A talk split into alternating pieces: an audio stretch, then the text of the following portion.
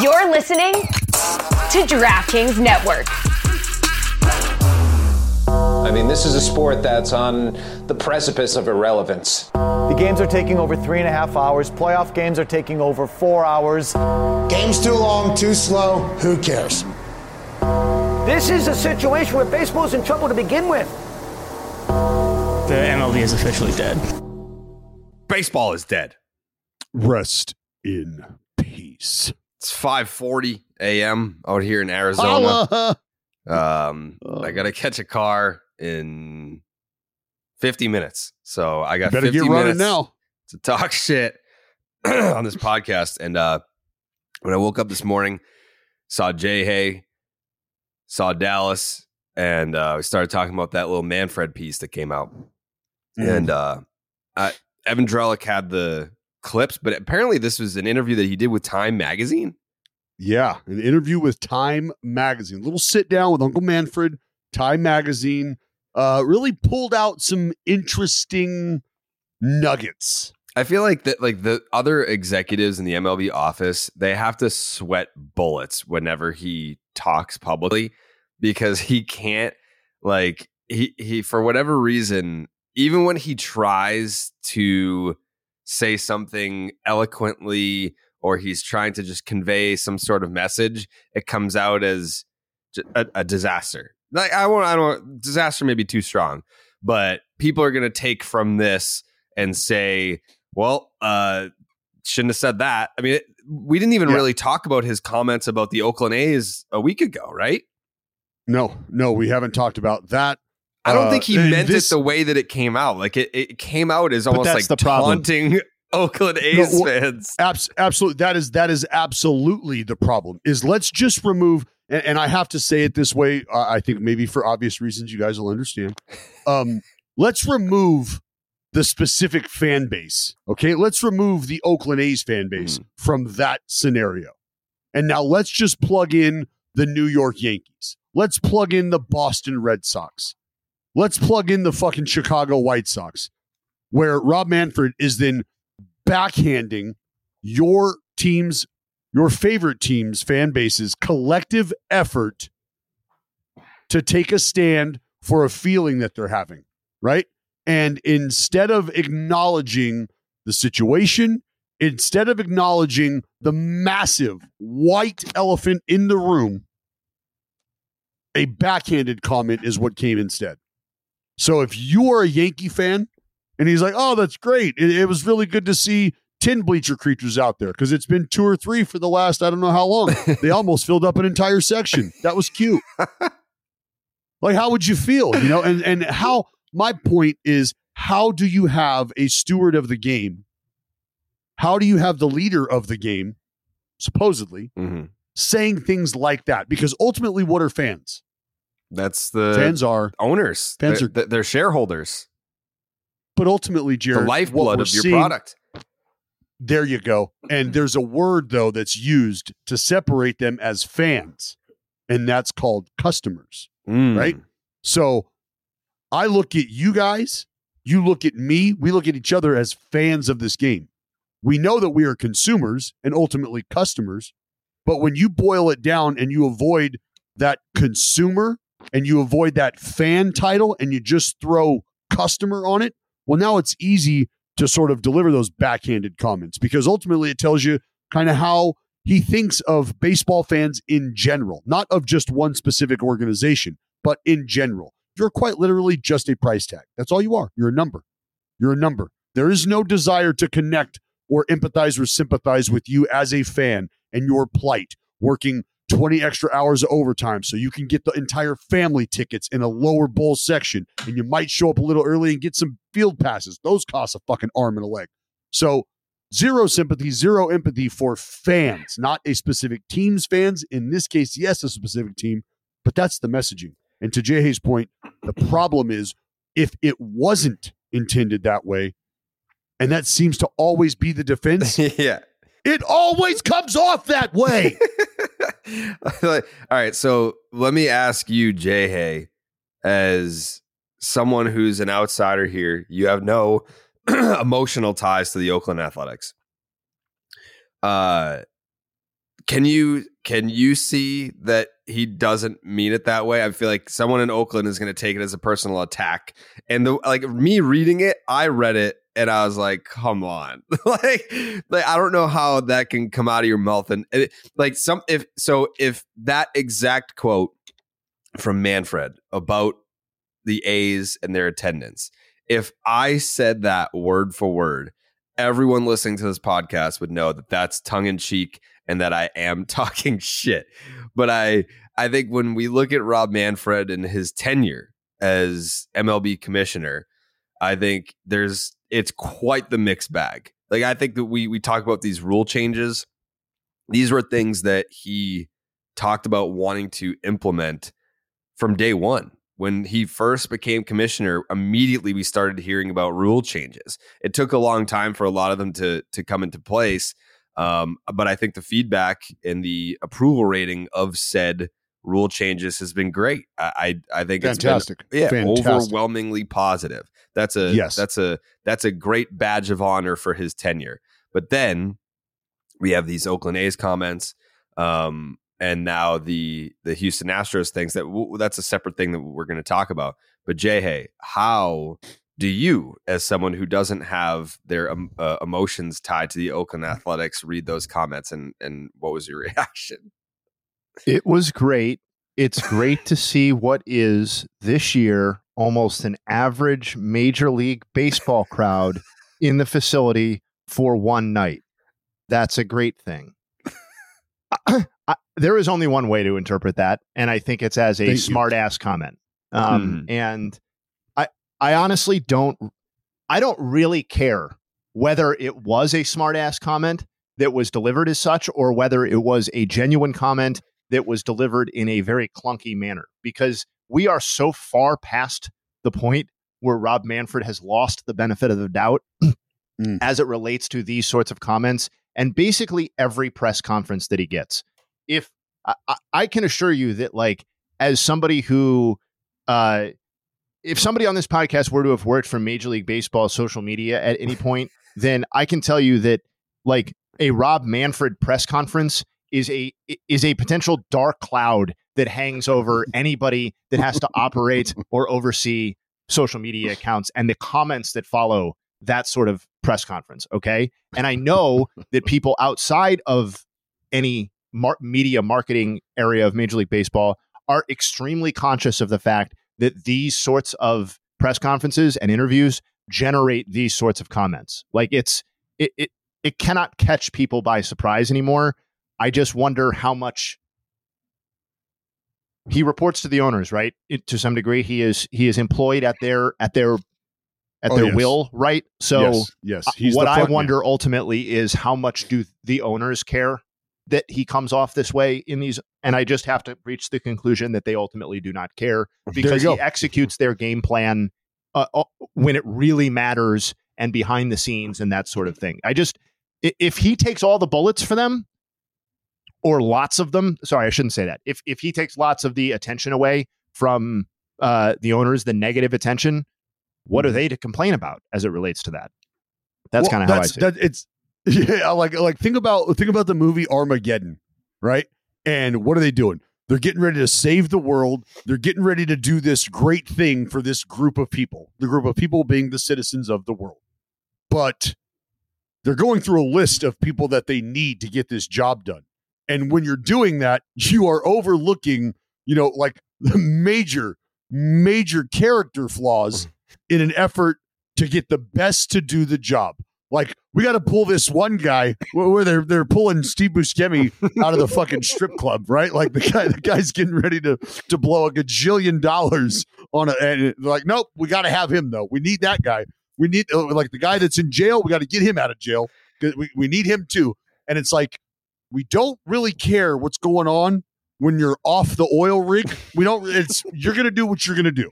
But when you're here, we need you to just we need we need you to go to bat. We need you to need you to be that dude. All right. So can you be that dude for us? And if that's the case, when you're off the rig, fuck, have at it, buddy. Have at it. The world is your oyster. But when you come to work for us, we're gonna need you to, you know. So they're okay. They're like you said, Jay. It's it's it feels like it's okay as long as the work or the dirty work gets done, as long as he's rolling up his sleeves.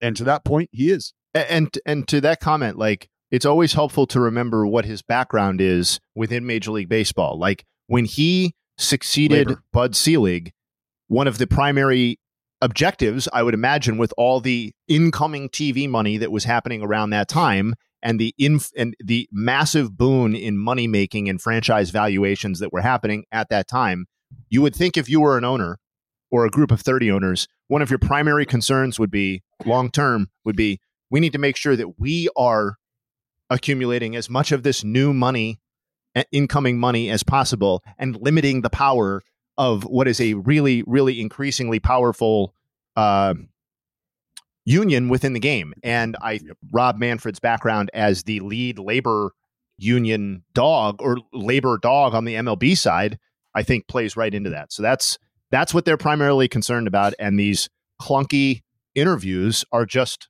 i think ultimately a very small price for them to pay um, is how it's viewed.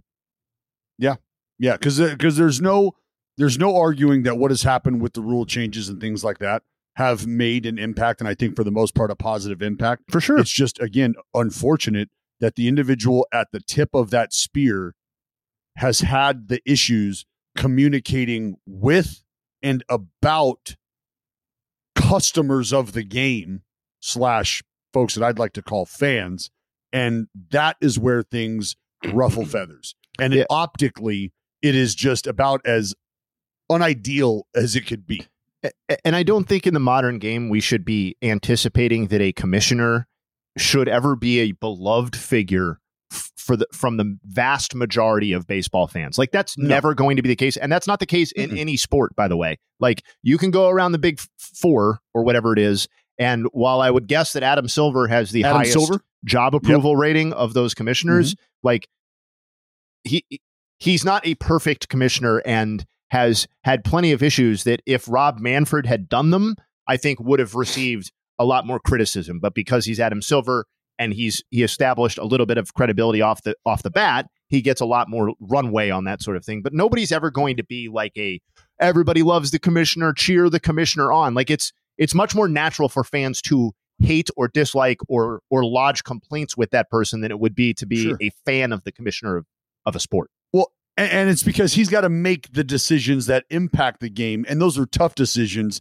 and that's not for everybody. And in that spot, you're going to be making decisions that piss essentially half the crowd off. Right? Every time you make some sort of move, you're probably going to piss roughly fifty percent of people off. That's a that's a tight spot to be in. It's a tight space to operate in. So you develop some Kevlar, you develop some some thick skin, and the arrows and the attention that you're taking away from the ownership group is something that you just kind of learn to do as you navigate through the occupation and the processes that you go through as a commissioner. So I'm, I'm with you. I- don't I don't need to like him. I I don't have a desire to like the commissioner of our sport. I appreciate what that individual has to do. It's a very tough look though when Oh, we yeah. start backhanding the customer base. That's the problem. When fans of this game who are responsible ultimately for all of us. Jared's up at 5:30 in the morning on the West Coast for the first time in his life because hmm. baseball fans. Because of because of the folks that are listening to this. Nobody else. That's the only fucking reason. And that goes all the way to the top of the ladder. The only reason he had a microphone in his face is because of the fans of this game. And that's the group he chooses to backhand. I don't understand it. Yeah, I, I just I just think that when it's not a good sign when I see Rob Manfred's face on the headline of an athletic piece, and my first reaction is, "This is going to be good." like that's not like anytime that he he opens up uh, the floor to questions, or it's like some sort of deep dive where I've you know I've got to really I've got to open up about this subject. And you're like, okay, where give me the cliff notes. What are all the nuggets on this? And more often than not, that that's the case. Like that is the case with with him. Um, but yeah, I was curious because we never we never really hit on him talking about the the Oakland A's, and uh, you know, if you just because I I've never heard it, I, I, don't know if it was heard. I don't know if it was just a written quote or what. Oh no, it was heard. But I heard only it. ever okay because I had only ever read it, and when you read it, it totally comes off as backhanded, like. Oh yeah, yeah, yeah. No, they they they had some fans out there. That's nice. Like they don't normally have them, so that's good that they had them tonight. You know, Mhm. just c- completely shitting on a night where Oakland A's fans were were the story in Major League Baseball. Like the win, the the attendance, the crowd reactions. It was a nice, positive story in a season where it was nothing but dog shit that they had to deal with. And then you've got the commissioner saying, "Well." You know, maybe maybe if you did that every night, then you'd Well, still and- and just, just very like And the first the first line of his opening the first line of the opening of the statement was he was asked, Did he see what was going on? And he said, Yeah, I was at dinner with the owners. uh hmm. mm-hmm. interesting. mm-hmm. Well, uh, we start there, but um, you know what? I'm uh, Jake. How do you feel about doing the Blue Moon read yourself? I can do that.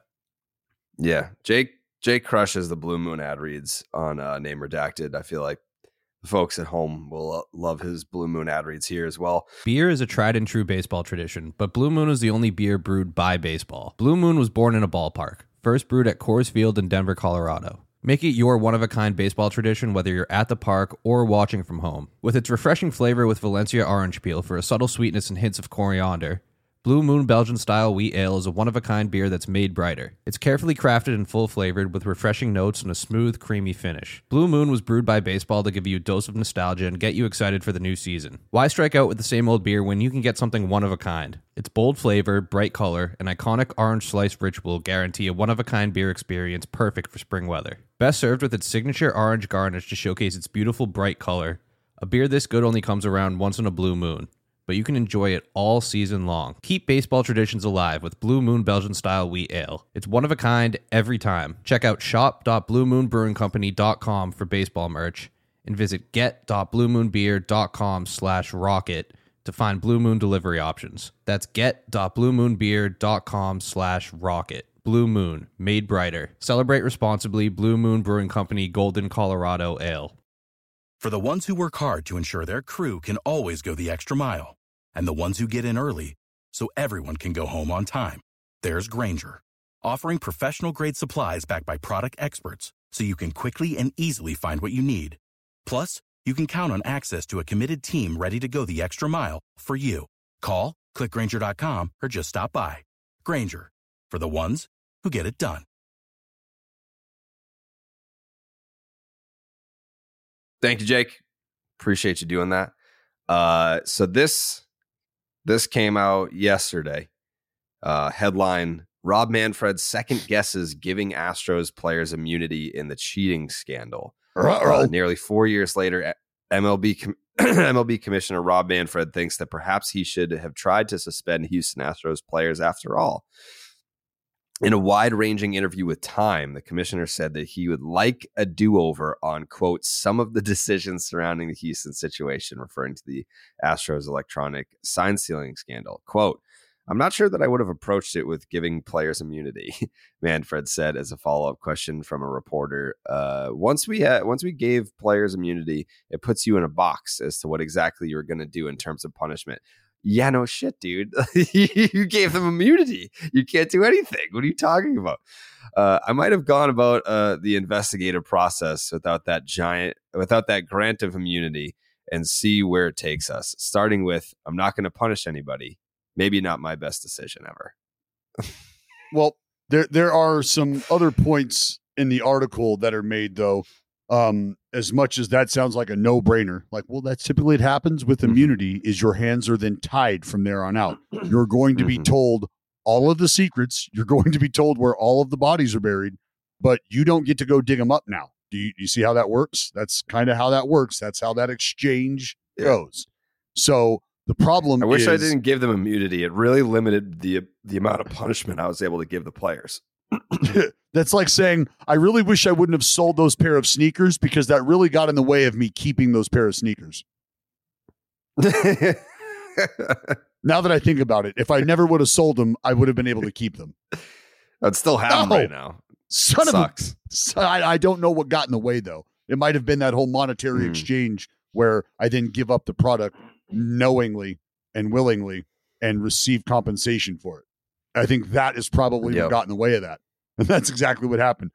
I got paid all of the answers I was looking for, and in return, I compensated Well- them with immunity. Well, all right. So then, Joseph. But- yes or Well, no? hold on, hold was on. it the, The problem- correct the- decision? what? Well, the problem is though, and this is this is detail that should be understood because Rob Manfred essentially could have found himself, and they talk about this, in a position where you're unable to actually punish a player because of the union's stance or potential stance that there was no clear cut indication on what rule breaking took place and there was no clear cut indication prior to that rule being broken on what the punishment would be. So typically, we're not able to punish people if they aren't aware of one, what the infraction could be, and two, what the punishment for said infraction could be. So that was a slippery slope that they were trying to walk, they being Major League Baseball and the commissioner's office, in trying to find these answers is all right, if we get the answers, are we going to find ourselves in a pursuit of punishment in a place where not everything was clearly explained and communicated prior to these rules being broken? And would that then leave us in a place where we can't punish these players because we haven't done our due diligence in outlining what the infractions are and what the punishment for these infractions are? So that's just something that you have to keep in mind. You have to be aware of because it's easy to just go, oh, immunity? Well, what'd you fucking think was going to happen? But you also have to realize their effort to try to extrapolate as much information as possible. So I don't know who would me- they who would they even being fair. punish? What's that? Who who would they even punish? Well, that's what the article kind of outlines is it says that there was facts, there was evidence or enough perceived facts and evidence to probably make that pursuit, Joe. But that's where we run into what I just mentioned. So if I don't tell you I'm guys what the though, like, punishment which is, player is the most guilt, like Beltran, for like Well- introducing it? Well, Like, no, do you get do you get do you get uh Bregman twenty games because he hit like had a worse split at home? no, that no, was that's more suspicious. the whole the whole I, this is I said this from day one, from day one, and it rings true, and now more true than ever. Uh, Like it's like this this is perfect for my entire stance. You were never going to be happy as a baseball fan. You were never going to be satisfied until you either a saw video footage of who the individuals were banging on the trash can, or if you heard from one of those players a, yes, it was me, or B, hey, it was that dude. That's the only way that you were ever going to be happy. Ever, ever. There's no other solution brought to you other than that that satiates the rabid appetite for punishment from fans all across baseball. That is the only way. Is if you had Carlos Correa putting his hand up saying it was me, or Carlos Correa pointing a finger at Jose Altuve or whoever it may have been, right? That's the only way you were going to be happy. And those answers were given. There's no way they could have known that Evan Gattis would one night get drunk and spill the beans on Twitter. yeah, I mean, and that dude was just like, here it is. Oh, I Take it. he he just said that they hit the trash can one time against the Yankees. But was that the playoffs? Yeah, but see, Was if that the Evan- playoffs? if- was he saying when Evan Gattis said what was that game? What he's what he tweeted? He said he said that they were they ha- they were using the trash cans against CC. Uh, but I mean, like they, he he there, that wasn't the first time he. One of the biggest things that's ever gone under the radar in baseball history was I want to say it was twenty twenty one because I was I- I think I was in a hotel for Coley's wedding, so it would have been the day before the MLB draft in the summer of 21, Evan Gattis went on some random Houston Astros podcast and just explained everything that happened. And none of the audio made it mainstream. Like nothing made the rounds. Like for whatever reason, we didn't run with it or play it. But I don't think we had the soundboard back then. But he he explained who did what and how it worked and all that shit on a podcast. It's just like a No, literally a, a what do you small mean? Like he so so he said everything that I just asked for. pretty much, yeah. like he went into I- detail. He didn't I, beat I around find the bush. that I, I'm not I'm not telling you that you're wrong. I would like to believe that if Evan Gattis was like, look, it was Correa with the candlestick in the library, um, someone's going to catch wind of that and someone's going to make that public. So I would find it hard to believe that even after listening to this podcast, if that audio is Yeah. out there, I'd like to think that audio is going to surface here sometime soon. Well, they wrote they wrote a whole book about I this. get. I thing. mean, I feel like we Evan kind of did. yeah, Evan, the other Evan. There's a lot of information The other about this. I, I don't know, like,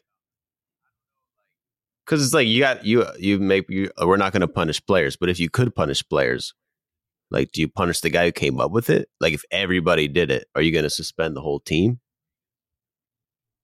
Well, That- that's- it's- I think that's seems- I think that's the I think maybe that's the second guessing of the decision at this point is like wha- I, guess I, I I'd also like to know what spurred this thought. You know? Like why why is he You- you think- rehashing you think this? Rob's or- smoking that loud? like why like what is what is going on where he's processing this stuff or he's thinking about this stuff what brought it up to make him feel like you know what it's tuesday and i've had this on my mind for a while why didn't why didn't i punish those fucking guys why did i give them immunity you know where is this coming from i guess I mean, I think it was Hmm. just like it, it, the time interview was a wide ranging interview that was, I think they probably just didn't rule that out as a as a topic as a as a Um, topic Yeah, because they talked about rule changes. They talked about like the Diamond Sports Group stuff. They talked about streaming. They talked about like they once again talked about the Oakland A's, um, like this the Dodgers Pride Night stuff. Like it was all over the place. So I think it was Oh, just yeah. I don't I don't think it was like Rob sitting one there one day and be like, hmm, you know what I'm regretting these Yeah. days. You know, um, I mean, he- the question was,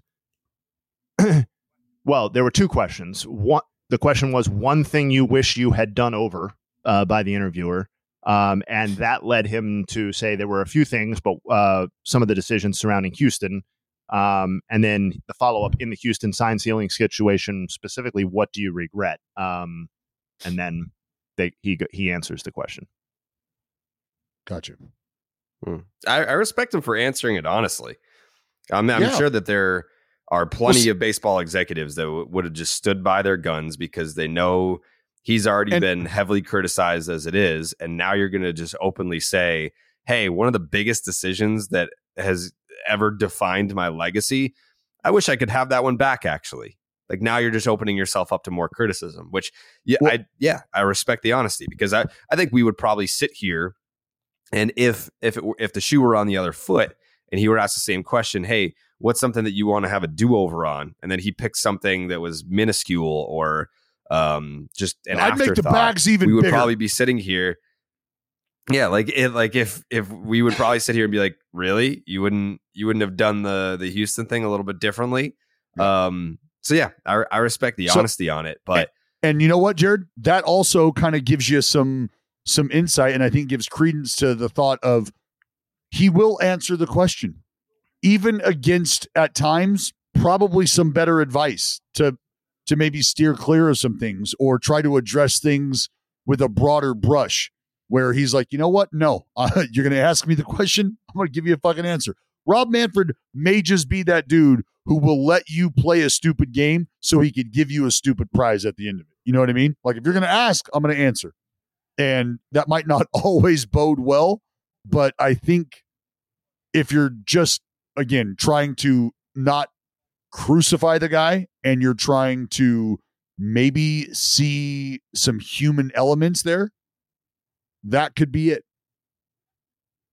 Like the fact that he's willing to Mm. openly acknowledge that this could have been differently, could have been done differently. I, I'm not going to call it a win, but it's it's almost like you're seeing, like I said, the human side of oh well, that that probably wasn't my best hour. I'd like to do that over if I could. I don't think I can at this point. So it's almost like moving forward. What does that do? Does that buy him credit with with the fans? Does that buy him credit with other players, or is that now an even bigger step, maybe in the wrong direction as far as optics with him, the fans, and other players? Like, fuck, dude, we told you that probably wasn't the route to go when you were going that route, and now here we are later down the road. Well, do you give him credit for being honest then? What's that? Do you give him credit for it? Yeah, I that's yes, I I said so. Absolutely. Okay. Yeah. Yeah. Do you think that that's the right answer?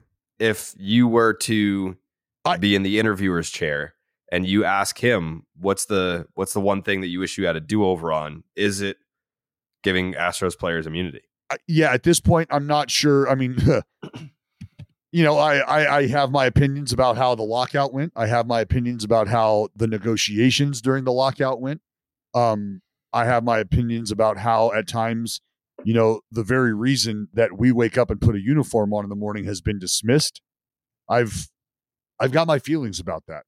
Um, but at the end of the day, if I'm going to ask you to be as open and honest with me as you can possibly be under the circumstances, and that's what you give me, then I would be a massive asshole to take issue with you giving me what I've just asked for, which is your open, honest answer and opinion on subject matters just like this. Because from there, what do you want to do? Do you want to now spend the next week attacking Rob Manfred for for maybe doing something he would like to do over? Where does that get us as an industry? So let's take the honesty and now let's hope that we can move forward and let's remind this individual of this moment in time where you don't always have to just stick to the guns that you think you're sticking to or that you have to. Allow yourself some grace and allow yourself an opportunity to see this, whatever it may be, from a different perspective before you make a decision that you will again regret. If he regrets this, it means that he that he knows that he has a player in his head or a few that he wants to suspend, wishes he suspended, and I want to ask him that. Who the fuck who is the baddest Astro of them all? Who do you want to suspend, Mr. Manfred? And let's see how honest he is then. If we're giving him credit for being honest, I would say, Mr. Manfred, thank you for your time. Who was the biggest scumbag in the Astros in 2017, and who do you want to suspend? Maybe it's Evan Gattis. Who do you Maybe think he'd say? that's- I mean, you you you've Evan Gattis. Maybe it's Evan Gattis. you you've done a you've done a lot of research on this, Joe. Who do you think who do you think he would pick? I don't know. I guess uh, the only one I can think of is Beltran, but didn't I mean he's the guy who kind of got fu- only guy who got fucked for it, really, other than Hinch. In terms What do you of mean like other than actually, Hinch? No, no, stop, stop. Cora. Other than Hinch? Are you talking about Okay. other than the manager of a baseball team right now? Like, no, nobody Yeah. got fucked. Nobody got fucked. Oh, uh, a People little got bit. punished. No, no, no. Uh, Beltran, to your and you got get nobody fired got from. fucked. You got fired. Who? Beltran? Hinch. And What is and AJ Beltran. Hinch, doing today, again. Joey? What is AJ Hinch doing today? Well, Not managing the Astros. Beltran never He's managing the Beltran shitty ass never got a Tigers job and again. not the, No, that, that's why I said another- no. Nobody outside of Beltran in this instant got fucked. That was the phrase that they got fucked. No, no, no. I will not stand for, not for one minute will I hear that either other individual got fucked when they are managing a baseball team right now. I'm not telling you that they shouldn't be. Let's get that abundantly Uh, clear. well, Jeff bleep it out, bleep it Luhnow. Jeff Jake. Luhnow, I Jake. believe, has still not worked. Yeah, believe it out. Uh, Jeff Luhnow has not worked in baseball since. Luhnow, Okay. Hinch, Uh, kind of. I mean, Jeff Luhnow may be the least sympathetic character involved in the entire cheating scandal. Yeah, so so like as far as Yeah. getting fucked, no, he got punished. he got punished is what happened. He got punished. He didn't get fucked. This he is got a dumb punished. semantics thing that you're doing. He got fucked. it's and semantics. fi- fired. Not fucked. No, I but just think it's absolutely bananas to think that somebody got punished for their involvement, has a job now, and it can Well, still be looked at as them getting fucked. What? Well, dude, think No about one got a raw think about deal here. Managing the Astros compared to managing the Tigers. Like to me, you got fucked, bro. You got to manage. Well, the think Tigers about now. managing in general or not ever managing again. What would be worse? I don't know, man. The Tigers. Are I don't know. Managing the terrible. Tigers seems pretty bad. yeah, Yeah, nobody got hosed that, that's yeah. Interesting. outside of like Well- especially especially when the other two guys do have jobs in baseball, are managers of baseball teams, and the third guy who was all set to be a manager of a baseball team is no longer even an option. So out of anybody involved, I've got to in figure that, situ- Beltran has had the option to, though. I feel like Beltran is not one of. The, I don't think he's blackballed. I think he's more probably at this point embarrassed. He probably doesn't want to uh, draw more attention for like his Hall of Fame candidacy. Like he got outed in the Astros thing, and he was supposed to be the Mets manager. Gets fired before he can manage a single game. Has not resurfaced since outside of some uh, booth media appearances. Um, so yeah, I, I I would have to think he's trying to lay low at least until he gets into the Hall of Fame. Then he can pop back up and be like, "I'm ready to manage again." Like, I you don't think that Beltran's blackballed, do you? Um. Oh. Hmm.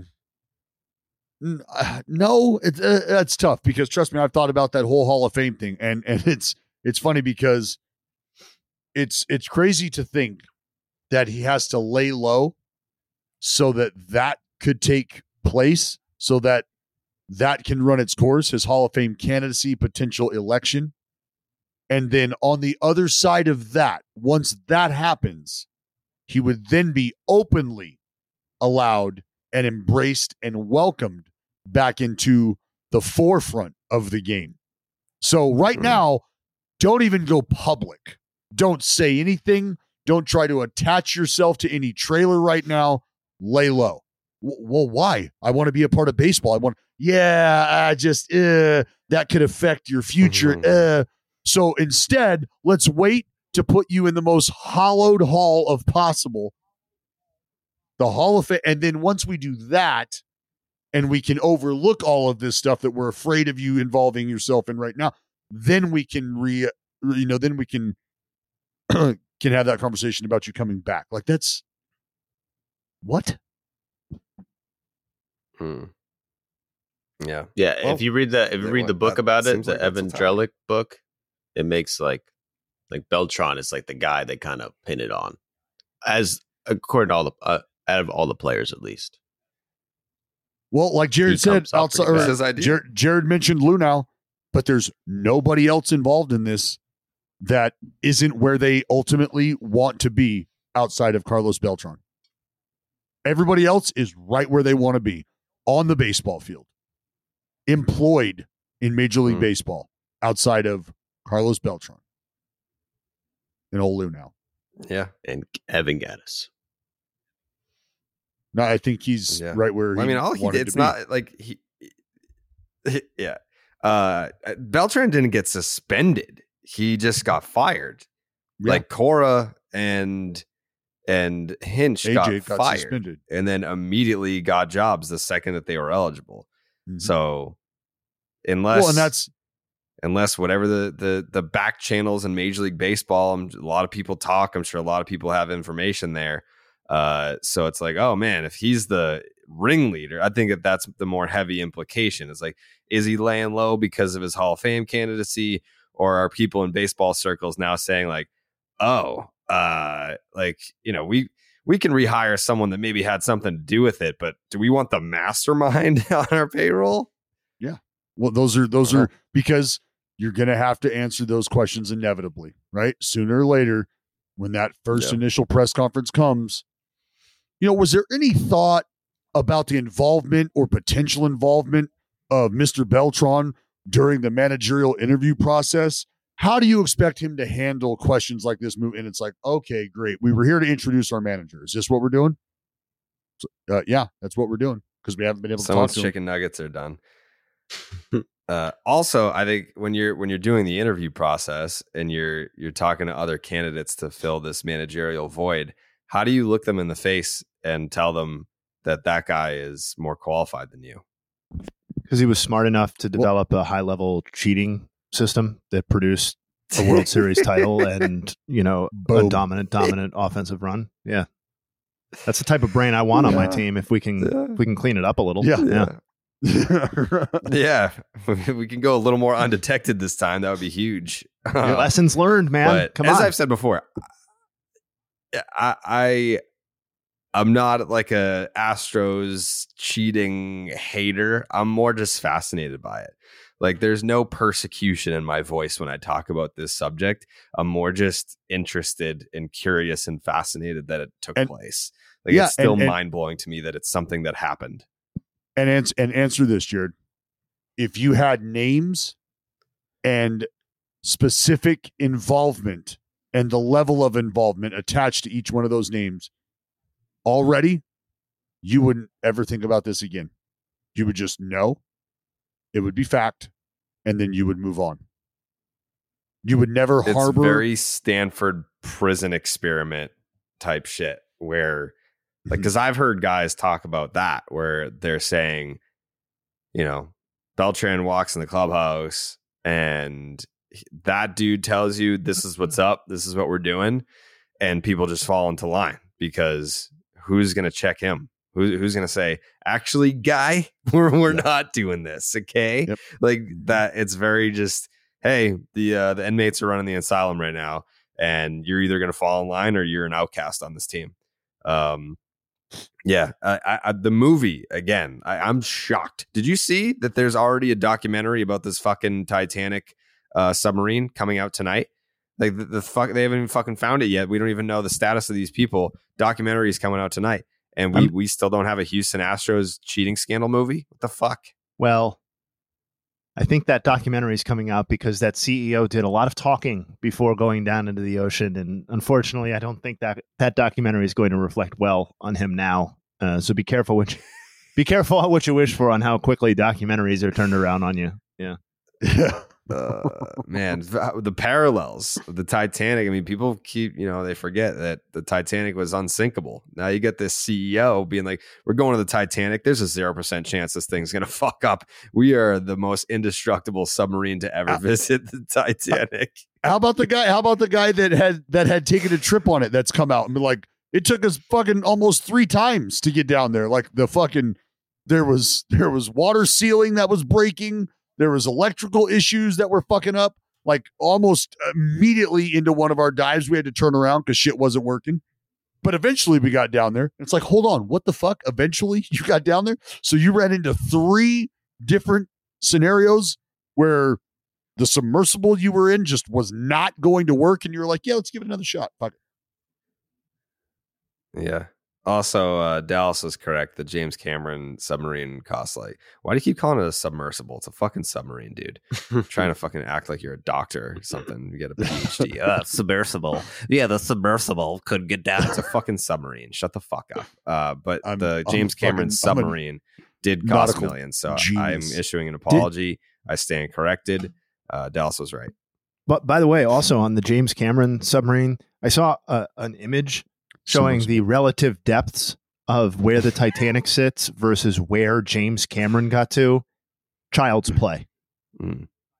The Titanic stuff is nothing. James You didn't get Cameron went to like the molten core of the earth.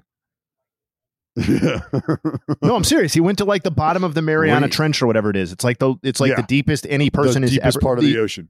Yeah, that any any human being has ever been. That was him, James Cameron. What Totally the fuck different did level. you do that for? That was not what. Because uh, It's like- this it's it like all spurred. It spurred off of this, off of his travel to the Yeah. to the Titanic. He was then like, oh, well, like like so the he's story I told to you. the depths, is what you're saying. Yes, the story that I told you about the Rolex, about the watch, the Sea Dweller, like that's a that's a real story. They they strapped the prototype to this watch on one of James Cameron's submarines and sent it down with him to test the depth viability. Because because he was going down like because the watch is the watch is viable to up to twenty eight or twelve thousand eight hundred feet, I believe. Yeah, thirty nine hundred He's meters. a fucking depth junkie. James Cameron, James Cameron got a taste of the Titanic, and he his first question when he came back up had nothing to do with the Titanic. He was just like, "How much deeper can we go?" Yep, he's like fucking. Yeah, you know, I, I could see James Cameron right now cruising in his one man submersible, just fucking doing barrel rolls at the bottom of the Marianas Trench, listening to Adele, rolling in the deep. His thing was the called shit out the Deep life. Sea Challenger. It was like a literal deep sea challenge. He was like, "I'm going to go Yeah. as deep." as Fuck you. God! You can't make it deep enough. I'm inside you. That's. Uh, I love James Cameron. I can't wait to see that that documentary tonight. I'm gonna check it out. I'm gonna. It's gonna be quite the, the the experience. You can't buy tickets to go to the Titanic at this moment, but you can buy tickets to games. Uh, buying tickets to your favorite events shouldn't be stressful. Game time is a fast and easy way to buy tickets for all the sports, music, comedy, and theater near you.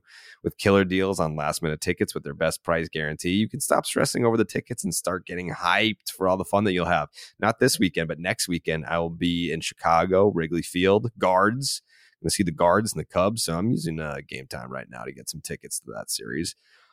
Forget planning months in advance. Game Time has deals on tickets right up to the day of the event. Get exclusive flash deals on tickets for football, basketball, baseball, concerts, comedy, uh, theater, and more. Game Time guarantee means that you'll always get the best price. If you find tickets in the same section and row for less, Game Time will credit you 110% of the difference. Get images of your seat before you buy so you can know exactly what to expect when you arrive.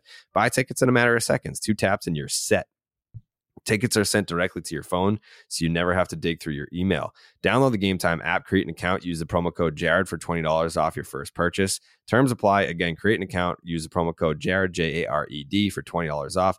Download the Game Time app today. Last minute tickets, lowest price guaranteed. Um, before I get a jet out of here, uh, I did, I did um, want to say that yesterday when I was interviewing the players that uh, I had mentioned, Bryce Eldridge was first, Enrique Bradfield was second, Max Clark and Blake Mitchell. These are all first round dudes. Um, Max Clark, this kid had an entourage he had a sea of fans that were following him around. There's a YouTube video that was calling him like the most viral uh, player or prospect in the draft. Is 100% true. And you would think, because I was going over his numbers, he hit 646 this year and he throws 99 off the mound, 18 years old, good looking kid. I was like, he he's got to be cocky. Nope. He was very humble, uh, very professional. He was he was very um polished is the word. Like when I'm asking him these questions, he's responding like a like a big league vet would. Um, I was very impressed. But yeah, I think I've seen some mock drafts where he'll go as high as four. Like, Joe, I feel like you're you're in the YouTube, the baseball YouTube world. What do you what do you got on Max Clark? I thought he'd be good number one. He's the most viral. He should be number one. He's well, I think what was it? Keith Law said that if he was in last year's draft, that he would have been a one-one. ooh, they're they're preying on his downfall. Damn, he'll be I think they're motivated. just saying that this this draft has more talent. Ooh, I like all the kids in the draft hmm. this year. I, I, I if it was up to me, I'd draft them all. Unfortunately, that's not how it works. But Jared, was uh was it confirmed for you that you just do not want any part of these high school kids coming in? Say that again. Was it confirmed for you that you just do not want any part of these high school kids coming in? Like how you how you wouldn't go. Oh yeah, and, and oh yeah, yeah, like yeah, these kids. Like I was watching some of their BP. Um, they've got like 111 exit velos off the bat. Mm-hmm. and it's it's God given. I mean, like Woody's there Woody's. there's this one kid in there. There's this one kid in there, uh, lanky, like he had chicken legs. He's got wiry arms, tall. He's a tall motherfucker. leverage, leverage, Um, baby. But in there looking like he he's 16 years old and just walloping baseballs effortlessly. Uh and yeah, the exit velos were like a buck 10 plus. And I'm like talking to um one of the guys over there, like one of the scouts down there. And I was like, "Oh, he must be like a first round." He's like, "Yeah, I don't think he's going to get taken this year." I was like, "What?" so you've just got these kids that I mean, the talent is off the charts and it's stupid. I think dude. what I was just most impressed by is how polite and nice and kind they all were versus like if I had that kind of talent when I was 18, I would have been the biggest piece of shit of all time. Like I just Well, would have been absolutely like nothing about any of their vibes gave off fraudulence. Like they weren't like pretending to be humble. They just were. Like it like I can detect that. Like if you're fake nice or if you're just like playing a character of a nice person, I can detect that. Uh all these kids were just like happy to be there, just like confident, no doubt. Sure. Like they're comfortable in their own skin, they're confident in their ability, but none of them gave off the impression like I'm better than you and I know it. Well, good. I think that's a, a testament to hopefully the way that they have been raised and their mm-hmm. coaches as well, because that's a lot to handle as a young athlete being on that kind of stage, being placed on that pedestal locally, no doubt, wherever you're coming from. You know, this is that's why combines, perfect game events, things like that. Like this is the best of the best of the best, right? That's what the big leagues is comprised of. Is your all stars, all stars. And as you start to creep up through these ranks and you come here and we're talking about starting your professional career, everybody here's the best all star on their all star team. And there's a certain amount of like moxie that kind of comes along with that. So it's really nice to hear that there isn't the pungent odor of look at me that I think you can get from social media. And especially when you're referring to one of the guys who's potentially the most viral presence in this draft being somebody that's fairly grounded that's that's good to hear Yeah, it was uh it was great. Um I was kind of like uh, like the kid Blake Mitchell. I fan for life. Fan for life. We inter- I interviewed him for like all the interviews were like 2 minutes. Like I probably asked like 3 questions max to each each guy. Um but I got to talk to Blake because he was my last interview yesterday. We probably talked for like an hour um, down on the field, like talking about you know the Team USA stuff, like who he played against, who he played with, like some of these other kids that are going to be in the draft, and just had a ton of information. And like he's a catcher, so like he he just he had mental notes on everybody, and uh, it was just fascinating to talk to someone like that. That's that he was born in 2004, dude.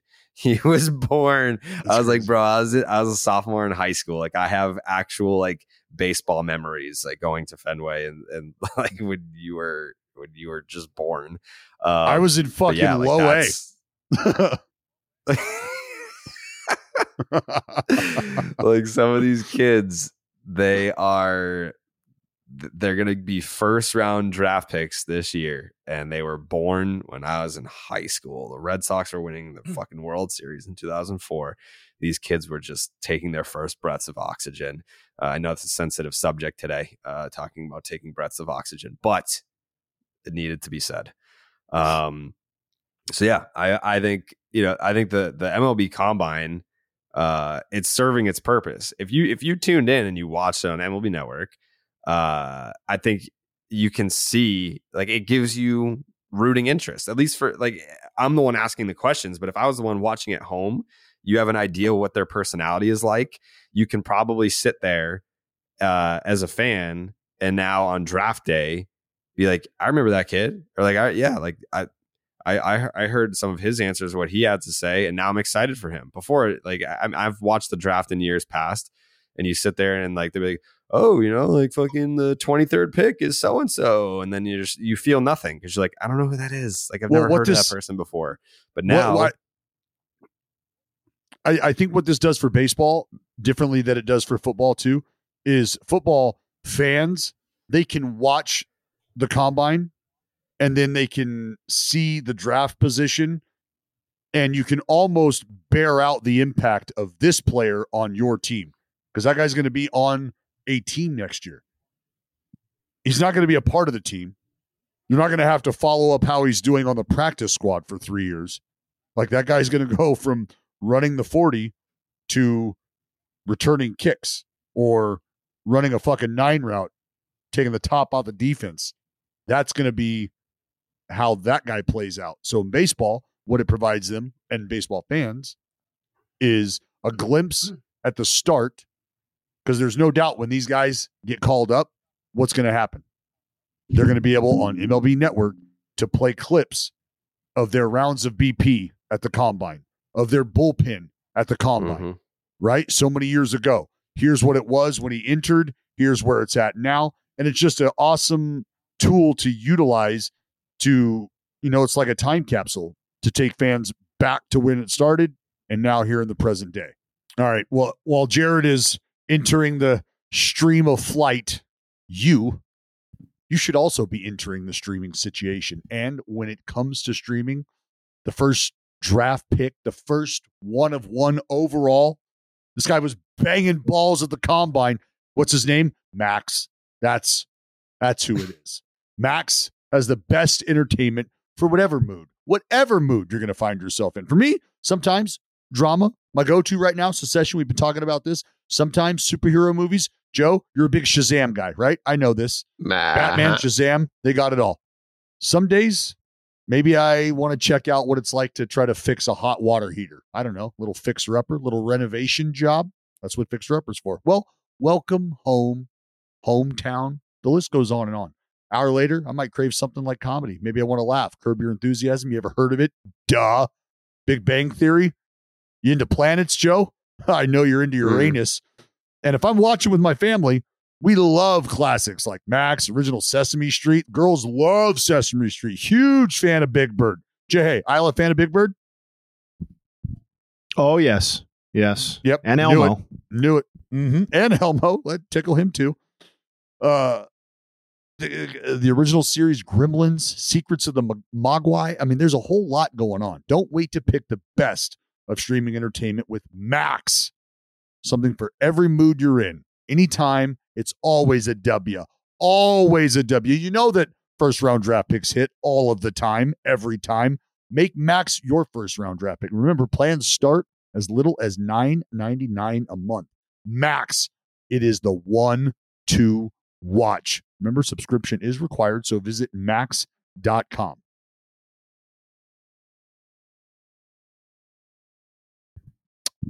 I think now we're going to go ahead and bring this to an end. Jay, hey, do we have some final thoughts? Um, before we get to your final thoughts, yeah, I just wanted to highlight the Cincinnati Reds. Nice little 11 game run they're on right now.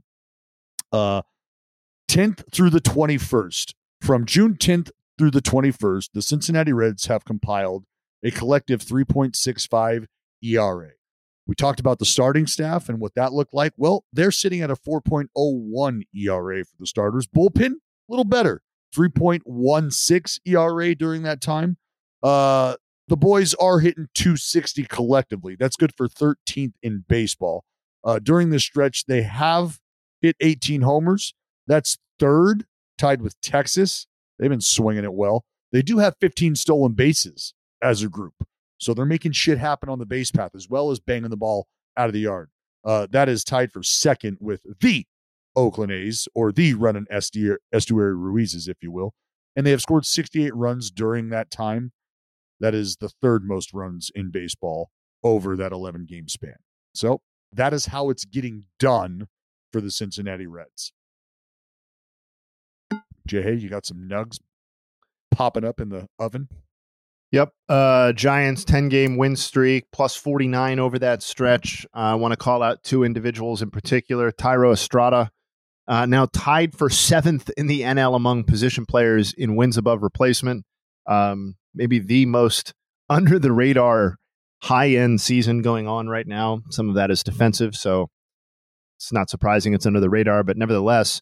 And uh, the great LaMonte Wade Jr., as I like to call him, uh, 415 on base percentage. Uh, the only guy in Major League Baseball ahead of him is Luis Arráez. Oh, he tied with Wow. Juan Soto. late LaMonte night Jr. LaMonte. Yeah, that's right. Um, and uh, let's see the Rockies. Now let's go to the negative side because you know I like to do that. Uh, the Rockies, it's been flying under the radar because the fucking Buccos keep losing. But uh, the Rockies themselves have an eight-game losing streak and are five and eighteen over the last twenty-three games. They've been outscored by thirty-six runs over that eight-game losing streak, so they have sunk like a stone, uh, kind of like we thought they were. Sometimes it takes time for these things to work themselves out. Uh, mentioned the Pirates. Their losing streak reached nine straight games with yet another loss to the Cubs yesterday, eight to three. Uh, they've scored five total runs in five games. They have been outscored by 43 runs over the nine game losing streak. Uh, they are now down to the third worst run differential overall in the NL on the season. Their bullpen has posted a 9.62 ERA during the nine game losing streak. So the bullpen letting them down. Uh, and they've hit somehow 078 with runners in scoring position during the nine game losing streak. They are four for 51 with runners in scoring position. So that's a good brand of baseball to watch. And then, uh, final note uh, Sandy Alcantara had another rough start last night, the reigning NL Cy Young winner, seven innings pitched, five earned runs. Um, it was speculated, I think we mentioned it on the podcast, that it's possible that he would be impacted by uh, the shift rules and to some Oh, yeah. extent that does that does seem to be going on. His overall batting average on balls in play is up 33 points from where it was last season, from 262 to 295. His batting average on balls in play on ground balls specifically is up 60 points from where it was last season. And then this doesn't maybe have so much to do with the shift, or maybe it does, but uh, batters are hitting 403 against Alcantara with runners in scoring position this year. That mark was 233 last year. So 170 points difference. And that 403 for context, that's 32 points higher than the next worst starting pitcher this year. So it's not even close. He's Ooh, on a completely different no. level uh, than any other pitcher in baseball right now. Um, I'm not really sure if the ground ball stuff can be fixed. Yes, You hey, think the I'm just going to tell you. Oh yeah, I don't know if it can be fixed, but dive into the pull side stuff too.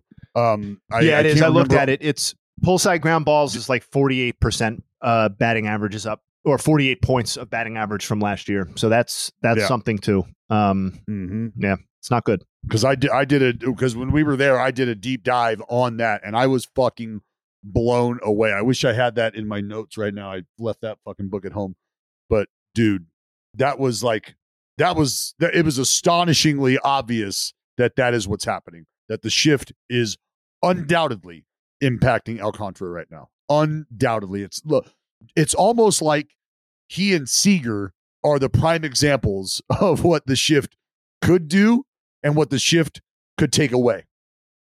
That's that's the other that's the thing we've we haven't really talked about and we would this would be a conversation we would save for when everybody's here but like the rules how we we all love them right but it has done real things to how players are being evaluated too like yes the high end examples are are Alcantara and Seager but then you also have the idea that like catchers who are able to who have strong throwing arms who are able to throw out runners are probably more valuable than they were a year or two ago, right? Because absolutely teams had deprioritized stolen bases offensively. So why would you prioritize it from a catcher and then all of a sudden it's valuable or more valuable again? It's it's interesting. I'm I'll- I'm interested. And then you know the speculation that the pitch clock has led to arm injuries or injuries in general for pitchers. I've seen information on both sides of that debate. Um, I- I'm not smart enough to know which is correct, but uh, th- that would be an interesting thing to look back on this offseason at some point. Well, what's what's Yeah, really nice. just- oh, go ahead, Joe. I'm just saying, like defense, defense and steals. I feel like would be like the biggest potential X factor. I would like to see that. Like, are the teams that are fucking bad at defense in last place right now? All of them. I don't. I never looked at it, but could be. well what what what this what this running thing does is because i've had a real fear of the automated strike system impacting the catcher position and how valuable that that is right because pitch framing goes by the wayside and that's a massive massive skill set quite like if you can do that they almost don't give a shit whether or not you even take a bat with you up to the plate. They don't care.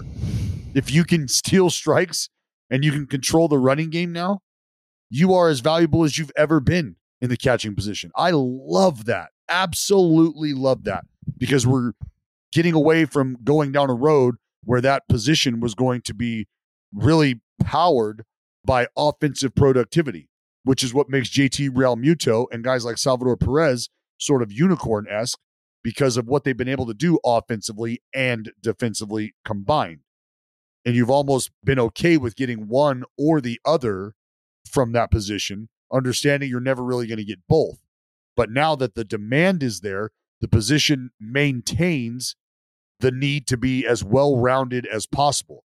Because if you can't control the running game in a day and age where we've got the clock and guys are running like crazy, you're now a liability. And if you can't do that, well, you better you better be bringing something to the table offensively. And if you can't do that, you're playing the wrong fucking position now.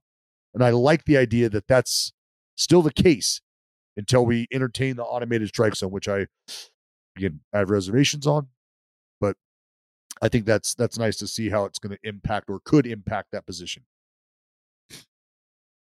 Uh, what do you got, Joe? You got you got any final thoughts? Anything you'd like to cap it off with? Well, I just Jay has said a lot, but Sandy Alcant. How do you say his fucking name? Alcantara?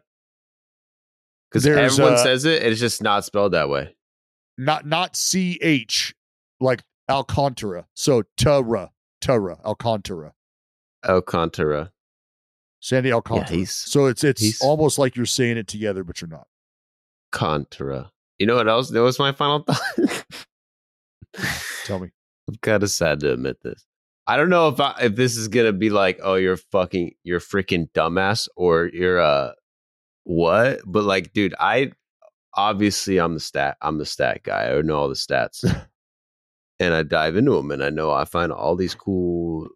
Not, I wouldn't say nuggets. That's Jay Hayes thing, but I find cool stats, and I know all the numbers and stuff. And I've always been an OPS guy. Always loved OPS on base plus slugging. I already, I always knew it meant on base plus slugging. I For had sure. no idea until like last week they just add up your on base percentage and slugging to get that number. I didn't know that. I thought it was like an algorithm. That's astounding. No, no, no, Jay, Jay, just let's just let's just fucking absorb this right now. I thought they were just, you know, I was like slugging. Like, how do they come up with slugging? I don't know, but I know if it's a good one. You know, there's some calculation. There's a Oh. great. You got to get a, a chalkboard out and enter the variables, and you The, get an the OPS. chalk, hold on, hold on. The chalkboard equation for slugging percentage is just total bases and at bats. Yeah, well, that's easy for some people. That's harder for others. Like, Oh. I can't do, I can't do slugging percentage You can in can. my brain. Maybe, uh, well, not my well, brain. maybe not in your brain, but you can easily with a calculator. It's just two numbers. I don't have a calculator on me. So I'm just I'm just putting it out there. I'm sure a lot of viewers maybe didn't know OPS was literally on base plus slugging, just how it says. All right. I mean, I bet a lot of the view. I bet a lot of the listeners and viewers did. Mm-mm. oh my god, Mhm. We'll do Joey, I love you. I had no idea. Hey, I don't what- think we should were- do a poll. I think that would be bad credibility from the account. what what did you what was the moment in time that you were like oh ho- hold on hold on are you fucking telling me These things add up. are you telling me that it's been here the entire time like what was what was that moment what when you read it, what were you looking up? What happened when you were like, holy shit? I don't know. I don't know. I might have been like I might have been listening to something or saw something, but I think it took me. I've been sitting on it for a while. Like I didn't. I didn't want to say it out loud because I was part of me was thinking. I bet nobody knows this shit. I bet nobody knows. Like they, we're just all going off these numbers. It's if it's an eight, it's kind of good. Seven, you're you know, and then nine, you're really good. If, but I, all these other stats, they just throw stats at you all the time, and then you just figure out which ones are what number has to be a good number for you to be a good player. You know, and OPS kind of was just like I know war. War's not really war. You know, there's no Yeah. killing. There's Yeah, no, no, for sure. wins above six games. You know, it's not like if you win six games and the replacement player he didn't play a game, so then your team, you know, you don't get six wins because your team won six wins. OPS is just it's it's uh. If you guys don't know about OPS, look it up, and uh, that's my final thought. Get into it because you learn something new every day. Next week we'll do about OPS plus because when you start talking about OPS plus, it gets even fucking crazier. Oh my. Best baseball pod on the planet. Thank you for that. Thank you.